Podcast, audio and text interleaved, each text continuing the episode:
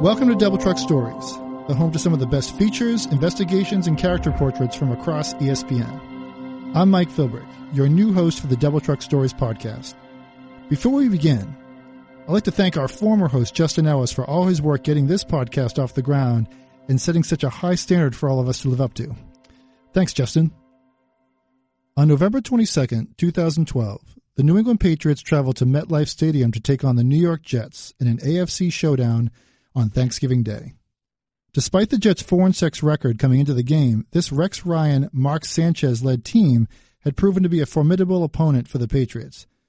Not only did they knock them out of the 2010 playoffs, but just 1 month prior, the Patriots needed overtime to get by the Jets, and that game was in Foxborough, where the Patriots never seemed to lose. Simply put, this was must-watch holiday television. That would all change in just under a minute. Seconds, even. After a Patriot touchdown made the score 14-0, New England kicked off and the Jets started off well enough, with a Sanchez pass resulting in a Jet first down. Then the next play, it happened. And by it, I'm referring to what scientists would call the gluteus maximus amatere, or its more commonly known name, the butt fumble. You've seen it, we've all seen it, but how well do you know it? Do you know what was supposed to happen? Do you know who made it happen? For all those answers, stick around after the story for my conversation with Dave Fleming to talk about how one play has created a legacy for all the wrong reasons. Now we present Long Live the Butt Fumble by David Fleming. It's November 22nd, 2012, a crisp, still Thanksgiving night inside MetLife Stadium. Surrounded by 79,000 fans, Mark Sanchez crouches confidently under center at the 31-yard line, his team down 14-0 with 9:10 to play in the second quarter. For a split second, while staring across at the Patriots' defense and waiting for the snap on first down, everything is still possible for Sanchez and the Jets. The game is still up for grabs. A captive national audience is still tuned in.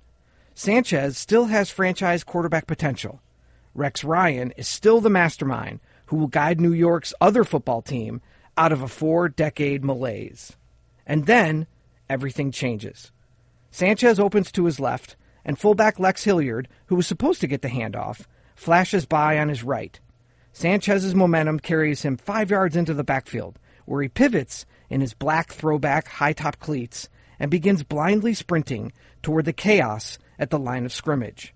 With each step, a perfect storm begins to form, of characters, setting, audience, nomenclature, and the burgeoning power of social media that will produce a blunder of such magnitude that it would survive the ultimate benchmark for the greatest bloopers in sports, the test of time. It all went wrong when Sanchez turned the wrong way, Ryan says. That was the first indication that it was going to be a bad play, but we had no idea it was going to be a disaster. In mere seconds, the history of the Jets cleaves into two distinct eras, everything before Butt Fumble, BBF, and everything after Butt Fumble, ABF. And to commemorate its 5th anniversary, ESPN now presents the definitive oral history of the best, worst play in football. We begin with the play. Greg McElroy, Jets' third-string quarterback in 2012. We had a simple fullback dive called 30 dive. Our halfback dive was called 20 dive. All of Mark's steps and footwork were great, but for 20 dive. The actual play was to the right, though. Mark got under center, had a little snafu, and was thinking 20 dive, just open to the left and hand it to the halfback. That's when he realized the halfback had already flared out, the fullback had gone through the hole, and it was actually 30 dive. Lex Hilliard, Jets fullback. It was botched from the beginning. I was supposed to get the ball on that play. 30 dive happens so quick, when you open up and the ball's not there, you know something went bad. Rex Ryan, Jets head coach. You always teach a quarterback, don't make a bad play worse. Well, we made it worse. I don't know what Sanchez was doing, man. It was just a disaster. When everybody's blocking it a certain way and you go the other way, that's a bad combination. Joe Namath, Hall of Fame Jets quarterback, after the game. It's mind-boggling. Are your eyes closed? You don't see where you're going? I don't know. I really can't relate to that. I just can't tell you what's going on in Mark's mind when he admits to having thought of another play when he turned out the wrong way. I don't know where his head is, man. Mike Carey, NFL referee, officiated the game. They were zone blocking, so there was just no hole anywhere. My primary job is to watch the quarterback. Sanchez's mind was racing with the thought of, how can I get out of this? And he had tunnel vision, looking for a tiny rabbit hole to escape through. He was going to cut it back or slide, and he got caught in indecision. And bang, he runs into the biggest, most obvious thing right in front of him. Steve Gregory, Patriots safety. We were in a three-deep zone coverage, and based off the formation, we're going to drop one of the safeties into run support. It happened to be me. You can read the quarterback. Mark turned around with this look of panic, like, what do I do now? I'm coming down for run support, keeping the ball on my inside shoulder, and he probably sees me, and he tries to cut it back up inside. McElroy. Mark follows the fullback, and our fullback kind of sold down on the play. And then Vince Wilfork literally throws our guard, Brandon Moore, right at Mark, and I mean hard. Mark was kind of jogging, and it was Moore getting thrown into Mark, which caused him to go backward and the ball to become dislodged. It was like getting punched in the face by a 300-pound glove. People who know the game saluted Wilfork for what he did as much as they condemned Mark. Wilfork was unbelievable. Such a beast. Ryan. I get pissed about this play because Brandon Moore's in it. For a lot of years, he was probably the best guard in football, and nobody had heard of him. He was legit. That year, that offseason, he had literally had both hips replaced. Probably never should have played, but he did. He gutted it out. On that play, Brandon does a great job, gets his block, knocks the guy off, and then Sanchez turns the wrong way. I don't think people realize what a good guard he was. They just remember he's the guy that had the butt fumble. Rich Cimini, ESPN's Jets beat reporter. That's going to be in Moore's football bio, the butt fumble. And I know Brandon just hates it. It's unfair that he's linked to that. He's a proud, stubborn, grouchy guy, and he was offended by it. He called it the weirdest play he had ever seen and complained about how the littlest things turn into internet sensations. But he has not come around the Jets at all since he retired. It's weird. Gregory. It's what came first, the chicken or the egg? Moore's getting driven back. Sanchez has his eyes closed running forward, and there's a collision.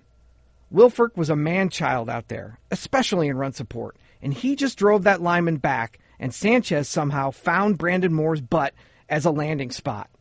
Mark face-planted into the back of Brandon Moore's butt. Then came the impact. Cimini. It was a big target, though. Brandon had a pretty big butt. Carey. Sanchez just went weightless. The collision was really hard. Think about running into a brick wall that's almost 700 pounds of force. That will knock the sense out of anybody. John Brenkus, ESPN's sports science host. They collided with more than 1,300 pounds of force. That's more than 10 times the force needed to cause a fumble. Cimini. As soon as it happened, I turned to ESPN writer Ian O'Connor and said, I can't believe this, but I think he just ran into his ass. So we all watched the replay, and it was like, yep, he really did. I've covered the Jets for 29 years, and this was the craziest thing I've ever seen. People were just aghast in the press box, even the Patriots writers. Mark Sanchez, speaking in 2012.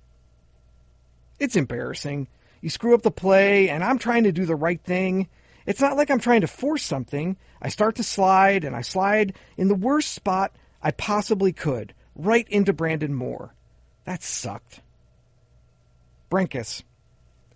Moving at nearly 10 miles per hour, Sanchez spots the safety covering the outside lane. As he changes his vector to an inside lane, he realizes a collision is imminent and instinctively raises his arm to brace for impact. This leaves the ball vulnerable. Cimini. If that had happened today, he'd be in concussion protocol. There was some concern about his neck or whiplash or something, but he played the rest of the game, and it was actually one of his better games of the year. Mark had a passer rating over 90, although no one will remember that part. Carey. Mark goes straight down, flops onto the ground. His body language was, "God, I wish I could disappear." Just total despair. He felt completely helpless.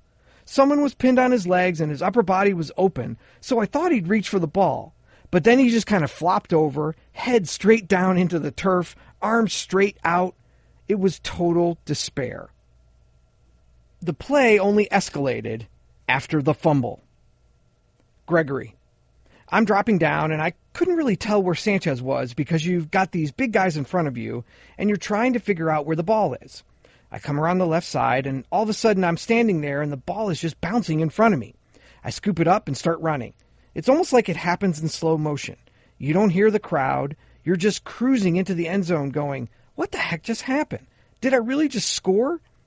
I'm a guy who grew up in New York City. All my friends and people I grew up with are mostly Jets fans.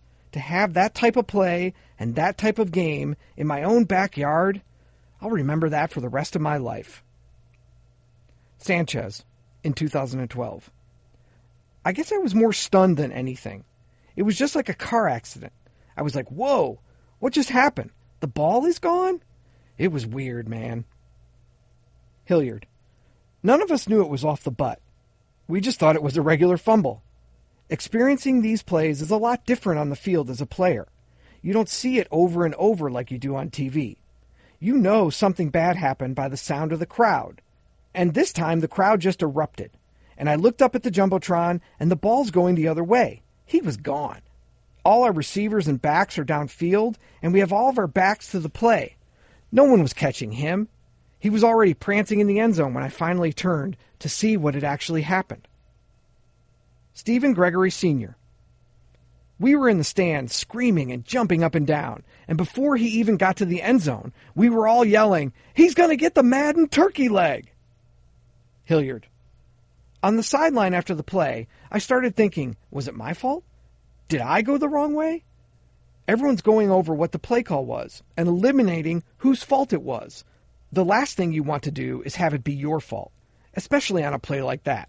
You're embarrassed by it. And Mark, bless his heart, he took the brunt of the heat on the whole deal. Then came the worst part, the aftermath. Ryan. I've had my butt kicked several times, but that was the worst. I coached for 30 years. That was the worst quarter in history of my coaching career, and there's been some bad ones. Not even close to that one. It was brutal. Manish Mehta, NFL columnist, New York Daily News. It was like an explosion. The Patriots scored 21 points on the Jets in 52 seconds. I don't think you can score that much that fast in Madden, let alone in real life. The Patriots scored 35 points in the second quarter without having the ball for 3 minutes, and the Jets committed 3 turnovers in a single quarter. How is that even possible? Chris "Mad Dog" Russo, radio personality. It makes the Jets look stupid.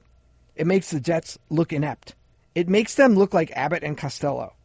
And for a franchise that hasn't been to a Super Bowl since 1969, it's fitting is what it is. Carey. You start to wonder, at that point, when is the stadium going to fall in on the Jets too? Cimini. After the 3 touchdowns in 52 seconds, which I'm pretty sure is still a record, the NBC cameras caught Rex saying, "Unbelievable" on the sidelines. Ryan. Not one of my prouder moments. Gregory. Bill Belichick doesn't smile that often, but I think he smiled a little bit on that play. I bet he went home, saw the play on TV, and chuckled a little bit about it. Cimini. Legendary Jets superfan Fireman Ed used to wear a Sanchez jersey to games. That night, he left the game at halftime. After the butt fumble, he said the ridicule was too much. He stopped. He said he just couldn't do the Fireman Ed thing anymore. Fireman Ed. I have no interest in talking about the butt fumble. I don't talk negative about the Jets to people other than real Jets fans. McElroy. The Tim Tebow factor added something to it, too. People wanted Mark to fail just because they were rooting for Tebow. People were chanting for Tebow by the end of that quarter, sure, but really, that had been going on the whole season. Mark was such an easy target. The handsome, cool guy from Southern California doing a spread for GQ. I think the world of Mark. Everyone loved Mark on that team, but I don't know if Joe Fan ever loved Mark. I know lots of people love to hate him.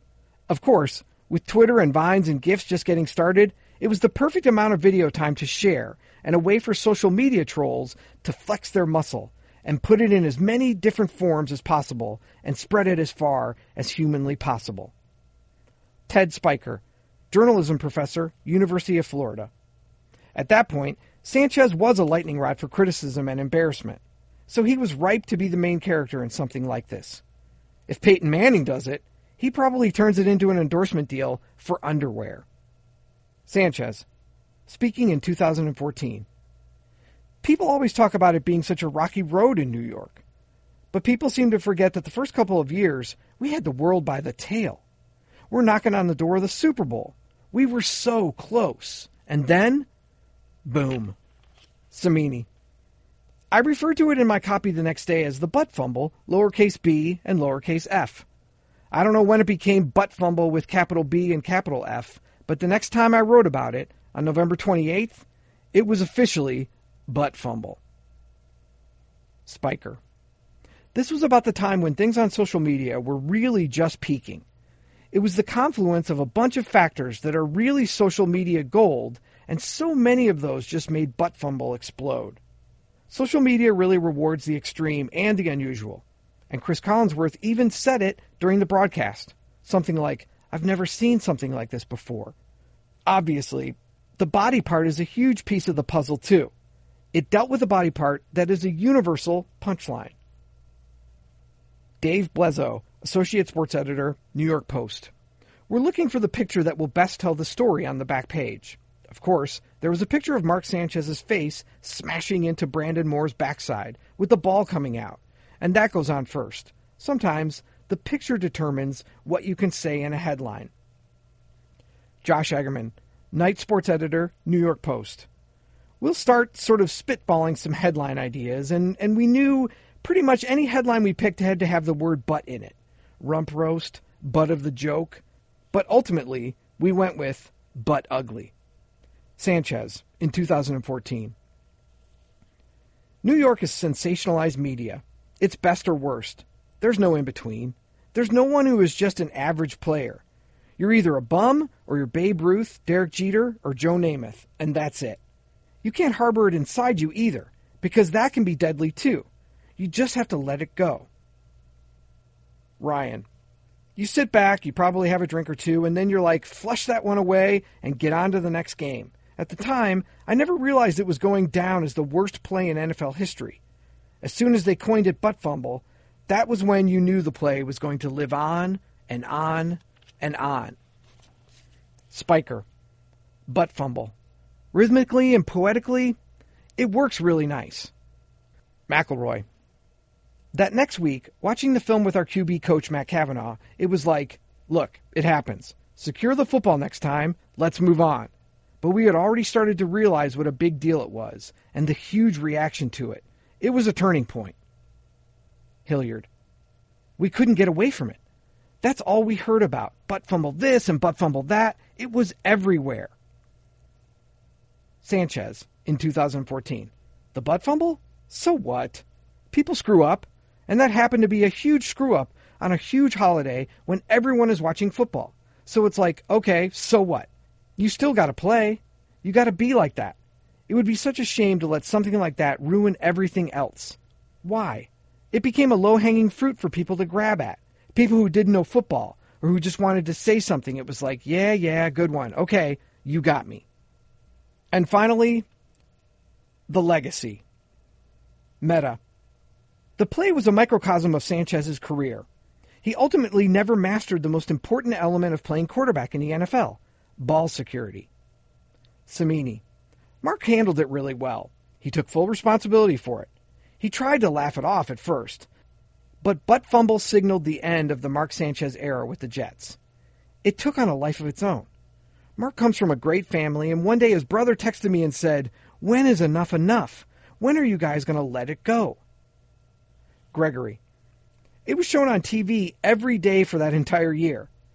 If you go anywhere, it could be a restaurant, a movie theater, you could be at a charity event on a golf course. It doesn't matter where you are. It's like a Jeopardy question now.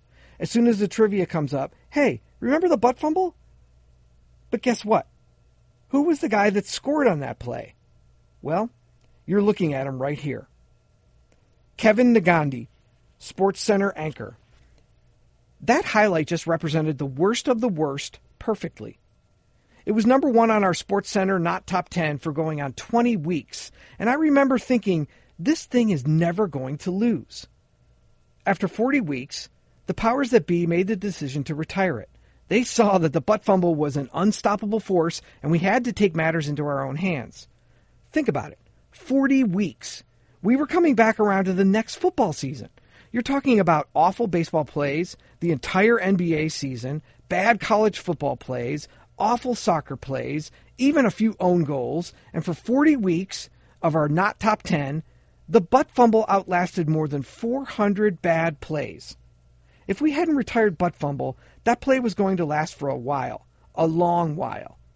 Put it this way, no other blooper has its own name. McElroy. It might have bothered him, but Mark never really made it known. If anything, all he said was, I can't believe I did that. Mark's very caring, very respectful, and wants to please everybody. He was young, too. 26, dealing with adversity for the first time in his career, and being in New York overwhelmed him. It broke all of our hearts for him. Spiker. Social media has really capitalized on the idea of image as a metaphor for life. You can sum up your entire existence and your complicated feelings in like 4 seconds. So now, the butt fumble can describe your Monday or getting rejected at work. Butt fumble has lived on because of that power we put in Vines and GIFs to define our lives for us in 4 simple seconds. Gregory. When Thanksgiving rolls around, here comes 50 or 60 text messages, all from my buddies. Remember the butt fumble? Thanksgiving is butt fumble. Every Thanksgiving, we reenact the butt fumble. Usually my wife plays Mark Sanchez. I play me. We line up my father as an offensive lineman, and we take my mother and put her on the defensive line. She knocks my dad back. My wife runs into him. She fumbles. I pick it up and score. Then we go eat turkey. Oh, come on. I'm joking. We don't do that. Ryan. As soon as you say Mark Sanchez, people think butt fumble. But we did win a few games together. Sanchez was a good quarterback. He just had a horrible moment. Mark won more playoff games than any quarterback in Jets history, and that includes Joe Namath. Everybody has a bad moment in their career that you'd like to forget, but this one, because of the way it was labeled and the disaster that the play turned out to be, unfortunately, this one lives on and probably always will. Cimini. Jets fans kill me every time I make a butt fumble reference. When are you going to let it go? But you can't let the butt fumble go. It's part of the legend. It's part of the Jets' lore. Forever. Sanchez, in 2014. I ran into a guy's butt, fumbled, and the Patriots scored. Thanksgiving is my favorite holiday, too, so that wasn't cool. It was a bummer. Ryan, is there anything else I'd like to add? Hell no. Gregory, see you at the 50th anniversary. Dave Fleming joins us now through the magic of technology from Charlotte, North Carolina. Dave, welcome, and thanks for taking the time. My pleasure. Thanks for having me. Always great to whenever we can talk about the butt fumble. Definitely got emotional hearing that story again a couple times. And it was interesting who would and would not talk to you. I know that you were able to talk with Rex Ryan, Coach Rex Ryan. Tell us about your interactions with him and how he was willing to talk about it. I mean, he was there on the sidelines. Clearly from the piece, 80 times over, he reiterated how that wasn't one of his best days. Yeah, he wanted to make it clear, right, that he didn't actually call a play called the butt fumble. I think it's funny after 5 years that people still want to clarify that. But, yeah, I flew up to interview him in one of the buildings on campus at ESPN before he did some NFL work. And I think to give you a pretty good idea of how a lot of the Jets and Jets fans are still feeling about the butt fumble as they were miking up Rex. I thanked him for being there, and I told him we would try, and we're sorry for bringing this back up. And he just mumbled, well, this is a discussion you're forcing me into. And I thought, you know what's funny is that ended up being pretty much, as far as the Jets are concerned, that was kind of the attitude every single Jet person had. It's been 5 years, and I am happy to report that they have not been able to find any sense of humor in this catastrophic play. So it's sort of like the butt fumble for the Jets is like the Fight Club of the Jets. Yes, the first rule of butt fumble is don't talk about butt fumble. Yeah, I get the feeling whenever they're getting together, they're laughing about it, but they seem to have sort of sworn an oath to try and downplay it moving forward. But when they see what we produce, they're going to realize that that's impossible. I mean, it's the greatest. It's in the discussion, I think, for the greatest sports blooper ever. And so it's never going away, no matter how much Fireman Ed or Nick Mangold or Bart Scott or any of these guys refuse to take my phone calls.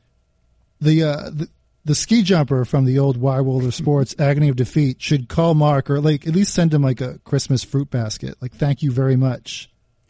You have now relegated my horrific crash that used to be on every Sunday as the Agony of Defeat to now second-class status. Yeah, I mean, the only way for that to top butt fumble is if Eddie the Eagle lands on someone's backside after the wipeout. So it is. I mean, I think the other thing, too, that we explored to try and find some new, fresh material with the butt fumble is it's actually kind of fascinating how technology and social media really played a role in blowing this thing up beyond any other sports blooper. I mean, it was right in 2012 was right when people were starting to sort of share videos through social media where people were starting to watch games together through social media. And it just so happened that the world's greatest sports blooper that involved a 300-pound lineman's backside took place within the span of 6 seconds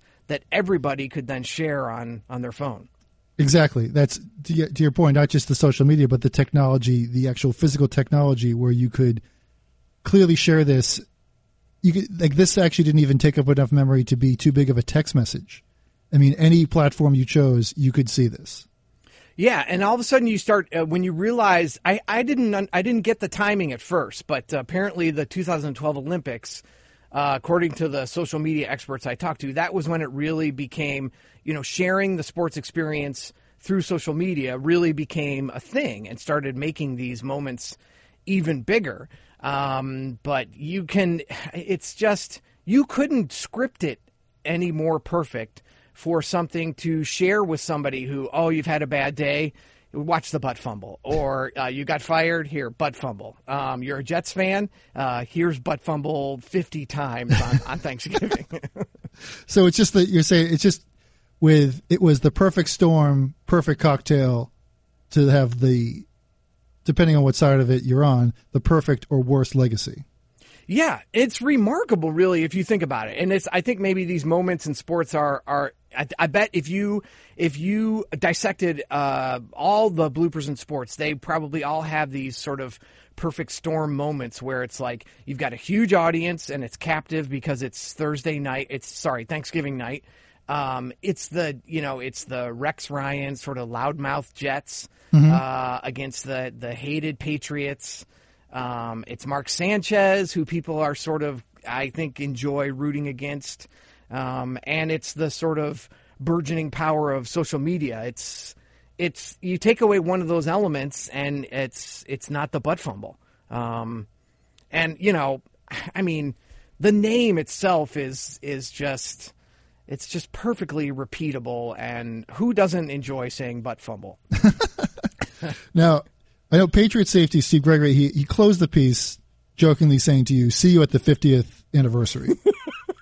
Now, do you think it makes it that long? Or, I mean, I know that's an exaggeration, but if you had to use like your Mad Libs knowledge of all things NFL, like what would need to happen to replace it? Like if you could just take all the spare parts of like the worst plays ever, the most ridiculous things, what would need to happen to replace that? Okay, well, first, though, you need to make a vow to me on record that when we do get to the 50th anniversary, we will do another podcast from my nursing home, so that we can do a 50th anniversary podcast of the Butt Fumble. But I need you to vow to me that you'll find me and find you. We're going to be roommates. Are you kidding? We're gonna reenact it for people every year in the dining hall. Yep. Where people will be using like those shuffleboard big wands. We'll be pushing each other. Yeah. Okay. Oh, believe me, I won't need to look far. Okay, because the minute Gregory said that, I was already sort of doing the math in my head, going, yeah, okay, if I eat right and stay healthy. So you immediately went and bought the TB12 method book. I mean, this has given a whole new meaning to my life. I need to stick around. I need to be there for the 50th anniversary. Yeah, there are some people who were like, I need to be there for the 50th anniversary of D-Day. And then Dave's like, I guess.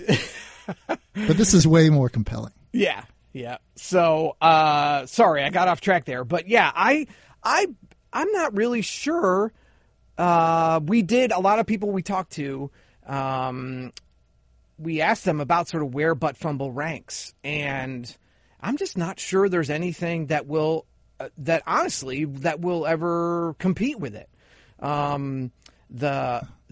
The journalism professor and the social media expert from the University of Florida he was really adamant about, it's sort of this, the part of the body that you can talk about without being too crude. Uh-huh. It's just the alliteration of Butt Fumble is sort of rhythmic and poetic to speak. So everybody loves to talk about it.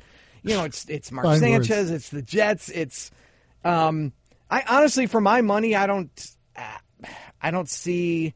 The other thing too, I think that's huge is that it was a fumble, right? It was a fumble that was returned for a touchdown. Let's say Mark Sanchez rolls over and just recovers the fumble. I don't think this is quite the same thing. And the Jets just fell apart after this play too. Right. So it was almost like a perfect storm of perfect storms that created Butt Fumble. Right. So basically what we're saying is with the perfect storm, anything that would try to rival it in years ahead would basically probably come across as a cheap imitation of the original. Yeah, or it'll be missing one or two elements, right? It'll be a quarterback that people actually love and are rooting for, or it won't have happened on Thanksgiving when it's the only sporting event on television, or it'll be the lower back fumble, which just doesn't have the same. The Achilles impact. Fumble. Exactly. But also to your point that the fine wine aging process to this is what you said about what happened to the Jets and essentially what happened to Mark Sanchez, where if he does the Butt Fumble and then next year he wins the Super Bowl and he wins one like 2 years after that, It does not have the legacy. Oh no, I'm telling you, he's making $100 million doing boxer commercials. You know what I mean? He's like, the Butt Fumble has become a good thing, and yeah, he's doing commercials for chairs and for seat cushions and for boxer briefs, and he turns this thing into its own cottage industry. Yes, exactly. He gets an LLC, like Butt Fumble LLC, annual profits of $24 million. Yeah, and we'd be paying him right now to actually even do the Butt Fumble podcast. But I think one of the things you were alluding to is that the fact that the Jets, almost to a man, still have super thin skin about this hilarious play has only... It's like PR 101. It's only actually made people want to discuss it more. I mean, it's anybody who has big brothers who got picked on, or the minute they... How would you know about that? I mean, having three brothers, the minute you sort of drop your guard and admit that something's bugging you, well, that just ensures that they're going to repeat it 1,000 times a day. until you lose your mind. And the same concept is going on with Butt Fumble. It's the fact that it still irks them enough that I would say half the Jets I reach out to wouldn't even like text me back to say no. I got ghosted, especially by Brandon Moore, who, you know, instead of sort of clearing up his good name, just was like, I'm not talking about it. It's like the fingers in the ears going, la, la, la, la, la, la. It never happened. No, which exactly where in our current political climate, we have seen various people in the past 2 to 3 years, like the formula is, okay, you did something stupid or out of or crazy. Please report to the Weekend Update desk of Saturday Night Live. So where they actually have you playing you, they'll write something like your mea culpa, and then everyone will write on Sunday, wow, this guy knows how to laugh at himself, moving on, and no one actually brings up what you did wrong anymore because no one cares. Yeah, it's like once everyone's in on the joke, it sort of loses its... once it's funny and everybody's laughing at it, it's not quite the dig anymore to Jets fans or Jets players. And I should be clear, too, that while Mark Sanchez wouldn't talk this time, which I think is in part due to the fact that he's the third quarterback with the Bears, and knowing Mark a little bit, I bet he's kind of like, you know, it's not my place to do this big butt fumble story when I'm just, you know, no one's supposed to sort of hear from me as the third quarterback, but right. I've talked to him at length before when he was in Philly in particular and, about the butt fumble, about the legacy of the butt fumble, about the whole thing. And he could not have been more sort of like self-deprecating, down to earth, no big deal, whatever. But the rest of the guys are, they're still pretty irritated by even the mention of it. Now, I know some people know about, there's one more little from the stands there. I know people know about like the barrel guy from the Broncos and, you know, what the guy, the dog pound and the crazy people for the Raiders. Most people don't know, if you could take us a little bit, what Fireman Ed, who he is and what he did and what he has done since regarding the butt fumble. Yeah, this is another element to that perfect storm that I forgot. So I'm glad you brought it up. But you know, Fireman Ed is the guy who always sort of was in the stadium in New York. At the time was wearing a Sanchez jersey, and he's the guy who would lead, I guess whether you love it or hate it, that Jets, Jets. Oh, I was sitting right near him once and in 1996, and I yelled P-A-T-S, Pats. Oddly enough, not received well. Yeah, and that doesn't surprise me at all. Yeah, he's full throttle. Yeah, he takes himself and his role quite seriously. And by the way, don't forget, he's got the Jets fireman as a fireman. Yeah. He's got the full fireman helmet. Oh, right. Hence Fireman Ed. Yeah, they stayed up all night for that nickname. Yeah, but I actually thought, you want to talk about nuclear fallout from the butt fumble. Ed was wearing, I'm just going to call him Ed because I feel familiar and I don't think he'd mind. No, you guys are close. Yeah. Ed said that the abuse, he was wearing a Sanchez jersey, and the abuse had become so great that he left the stadium at halftime and retired his duties as the Jets cheerleader. I mean, now that's really kind of sad and funny and just perfect all at the same time. And when I contacted him by text to contribute to our oral history, he would have none of it. He just wouldn't even discuss it, which there's just something poetic and beautiful about that. And I have to tell you, both Rex Ryan, I thought this was interesting. When I told Rex Ryan and some other media personalities in New York that Fireman Ed wouldn't contribute to the oral history, they both went after Ed pretty hard and were kind of like, oh, he's not a real fan. He's kind of a phony anyways. I was like taken aback by that. But wow. Rex Ryan especially was like, that speaks to his character. I hope Ed's not listening to this. He's going to get upset. Yeah, it does speak volumes to like it wasn't just, the butt fumble. There may be a chip in this foundation of this team that just had gone to the AFC title game 2 years in a row. It was as if somebody, the butt fumble was like the his butt was like the detonator button to completely collapse like some ancient, you know, Las Vegas Strip hotel just down to the ground. And I mean, the thing is though, you're not exaggerating. It literally, his face goes into Brandon Moore's backside, and the Patriots then score 3 touchdowns in the next 52 seconds. Well, that was their third. They went up 21-0. And that drive started off well enough. Like, you know, there was a fumble, and then Brady hits Vereen. He runs for like 83-yard touchdown to make it 14-0. Like, okay, we're still in this. Kickoff. Mark Sanchez starts out the drive great. First play, bam. First down on a pass play. Okay. And then what happens? I think a little miscommunication. And it went from we are now showing we have not momentum, but mentally we are still in this and fighting, to a complete thermonuclear explosion. Yeah. And I think, you know, the team rebounded, and I think they won a couple of games after Butt Fumble. But essentially, pretty much everybody who's an expert about the Jets is like, Butt Fumble was the end, basically the beginning of the end for Mark Sanchez as a quarterback, and kind of the beginning of the end for especially those 3 touchdowns in 52 seconds against the Patriots, after talking so much junk for so long about how they were going to compete with the Patriots.